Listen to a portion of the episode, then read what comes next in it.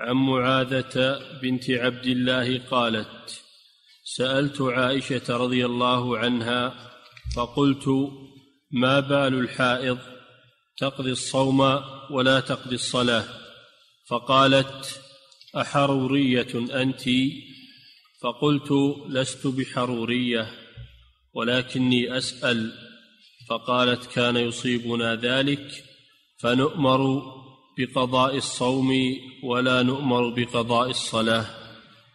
نعم هذه معاذة بنت عبد الله أنها سألت عائشة أم المؤمنين رضي الله عنها فقالت ما بال الحائض تقضي الصيام ولا تقضي الصلاة؟ هذا دليل على أنه كان متقررا عندهم أن الحائض تقضي الصيام ولا تقضي الصلاة.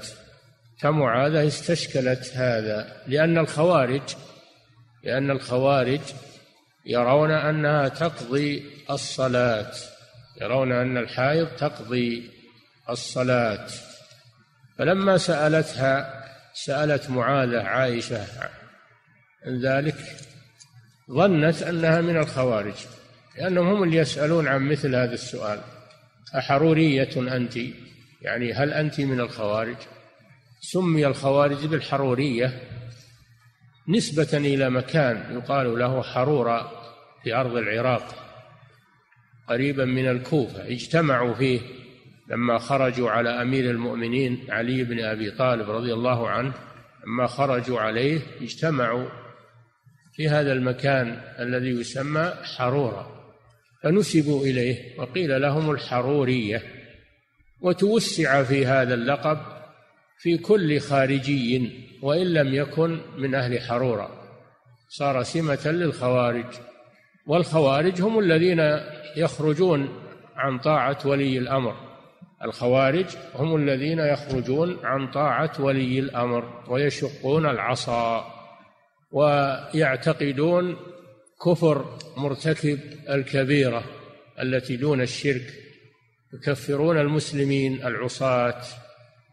وهذا من الغلو والتطرف في دين الله عز وجل ولعدم فقههم لعدم فقههم في دين الله عز وجل. فوقعوا فيما وقعوا فيه بسبب التشدد والغلو وبسبب عدم الفقه في دين الله وعدم الرجوع إلى أهل العلم لأنهم يتهمون أهل العلم يتهمون أهل العلم بالتقصير والمداهنة والتساهل فلا يرجعون إليهم. هذه صفتهم في كل زمان. هذه صفتهم في كل زمان صفة الخوارج. أنهم يتشددون ويتنطعون في دين الله أنهم ليس عندهم علم ولا فقه ولا يرجعون إلى أهل العلم بل يحتقرون أهل العلم.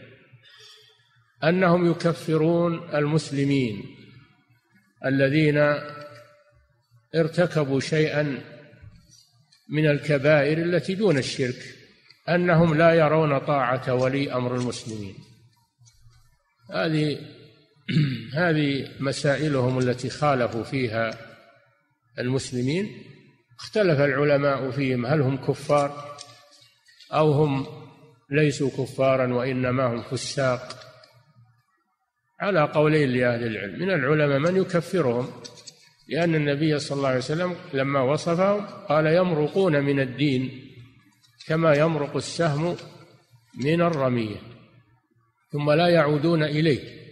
والقول الثاني أنهم ليسوا كفارا وإنما يضللون ويفسقون ولا يصلون إلى حد الكفر لأنهم يتأولون تأويلا فاسدا ظنوا أنه صحيح فيدرأ عنهم الكفر لأنهم من أكثر الصلاة من أكثر الناس صلاة وعبادة وتلاوة للقرآن يصومون النهار ويصلون الليل ويكثرون من تلاوة القرآن ومن ذكر الله ولكنهم ابتلوا بهذا الشذوذ وهذه المصائب. اجتمعوا في هذا المكان وكانوا عددا كثيرا فأرسل إليهم أمير المؤمنين علي رضي الله عنه عبد الله بن عباس حبر الأمة ترجمان القرآن أرسله إليهم ليتفاهم معهم ذهب إليهم وجلس معهم واستمع إلى شبهاتهم وأجاب عنها فرجع منهم ستة آلاف رجعوا إلى الصواب وتابوا إلى الله عز وجل.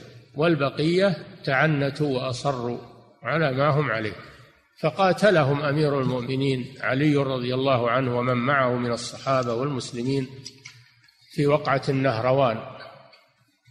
وقتل منهم مذبحة عظيمة وكان هذا من مناقب علي بن أبي طالب رضي الله عنه لأن الرسول صلى الله عليه وسلم أخبر أن أن في قتلهم خير خير لمن قتلهم. فكان هذا من مناقب علي رضي الله عنه وتحققت فيه بشارة الرسول صلى الله عليه وسلم في من يقتل الخوارج فقتلهم رضي الله تعالى عنه وأراح المسلمين من شرهم إلا أنهم لا يزال يخرج منهم فئات وفي تفرقوا أيضا في البلاد. وصار لهم محلات معروفة ولا يزال هذا المذهب يخرج شيئا فشيئا على المسلمين من باب الفتنة والشر. فهو مذهب متوارث. نسأل الله العافية. يجب على المسلم أن يعرف هذه المذاهب الباطلة من أجل أن يتجنبها ولا يقع فيها ولا تروج عليه لأن عندهم شبهات إذا لم يكن عند الإنسان معرفة وبصيرة قد تنطلي عليه فيجب على المسلم أنه يتعلم أمور العقيدة ويتعلم أمور الفرق الضالة وشبهاتها والرد عليها فيكون على بصيرة. هؤلاء هم الخوارج. لما سمعت هذا السؤال حرورية أنت. لأن عائشة رضي الله عنها فهمت أنها تعترض أنها تعترض بهذا السؤال وتقول لماذا؟ يعني لماذا الله جعل الحائض تقضي الصيام ولم يجعلها تقضي الصلاة؟ مع أن كل منهما ركن من أركان الإسلام والصلاة الصلاة آكد من الصيام فلماذا؟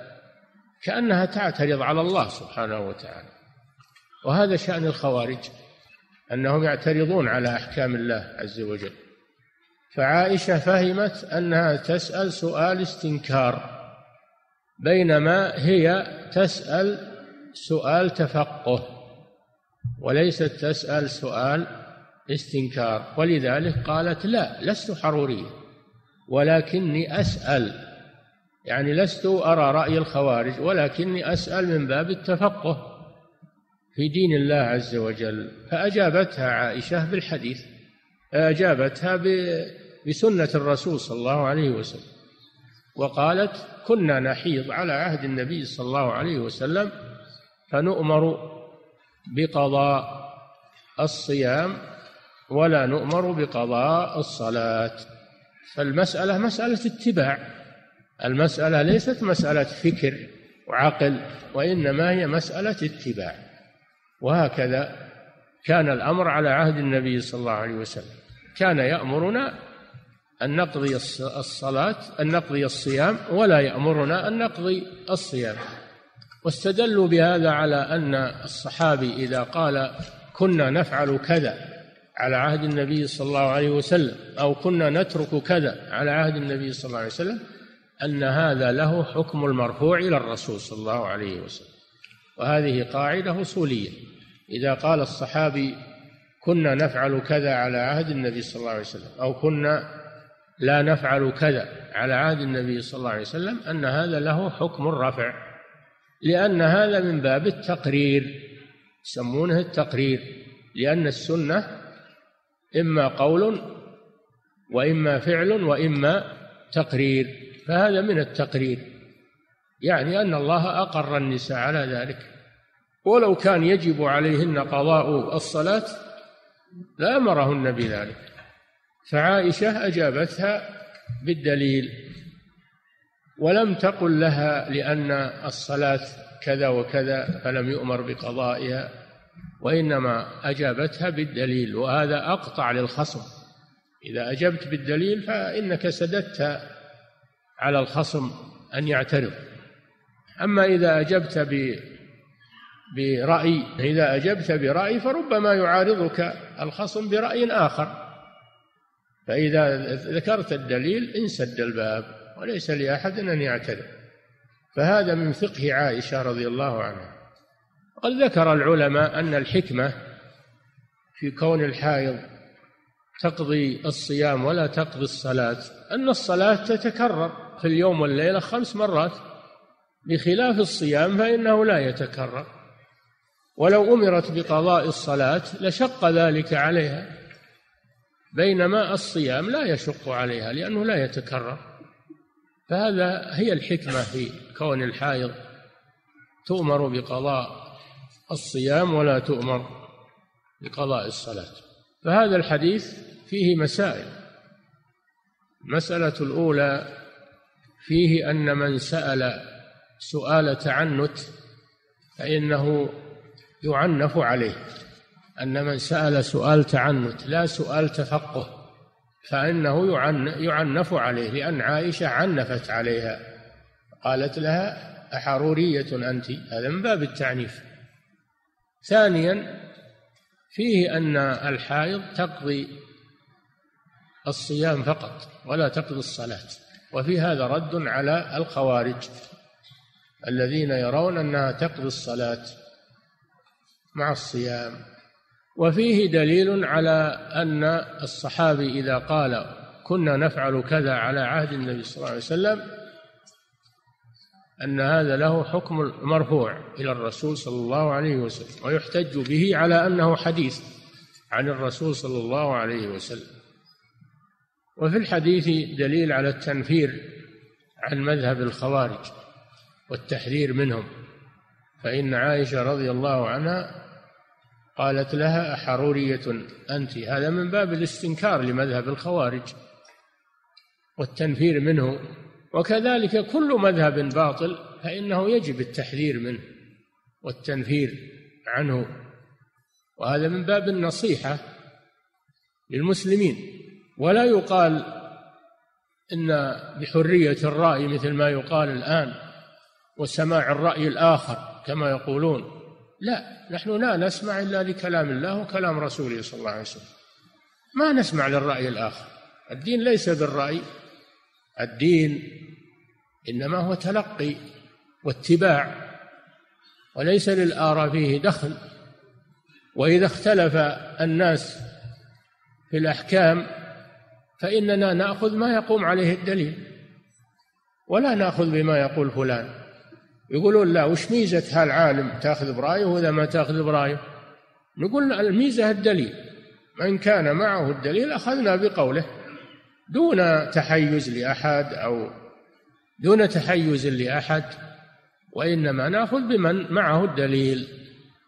وليس المسألة حرية رأي أو رأي آخر أو كما يقال. لماذا تأخذون من قول العالم فلان وتتركون العالم الفلاني وكلهم علماء؟ فنقول نحن لسنا بمكلفين بأخذ أقوال العلماء وإنما نحن مكلفون بالأخذ بالدليل.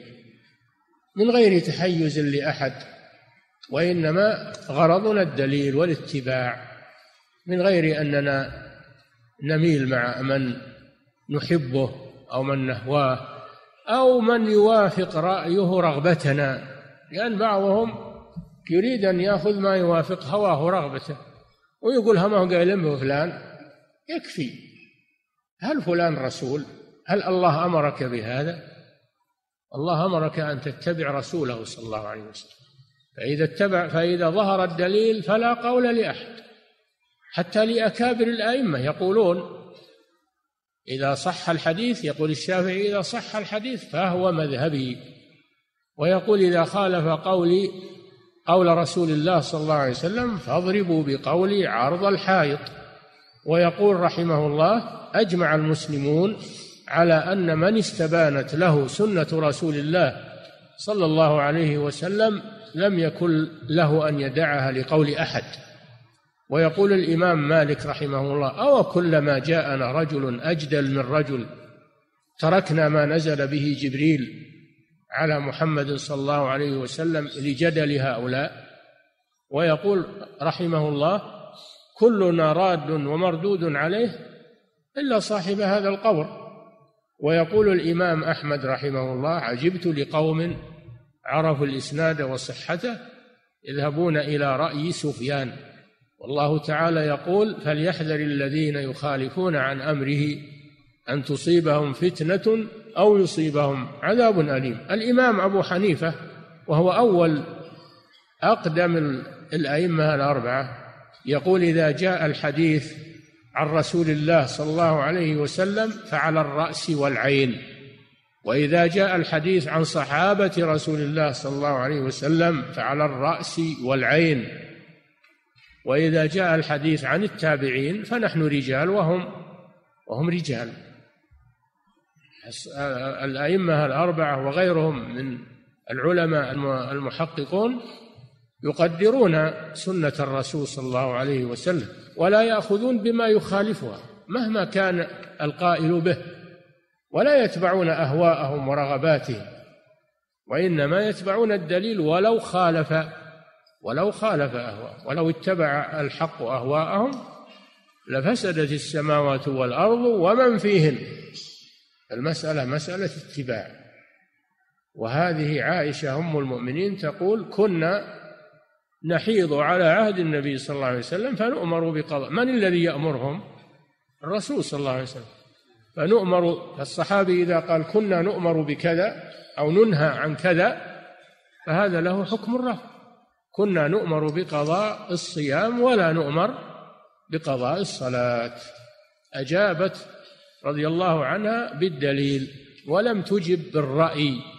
ما أجابت بالرأي وإنما أجابت بالدليل. هكذا يجب على العلماء. فهذا حديث عظيم وفيه فوائد عظيمة. يجب المسلم أنه يتأملها. هي وغيرها من الأحاديث الصحيحة عن الرسول صلى الله عليه وسلم فسيجد فيها من الفقه العجب العجاب وكل يؤتيه الله من الفقه والعلم ما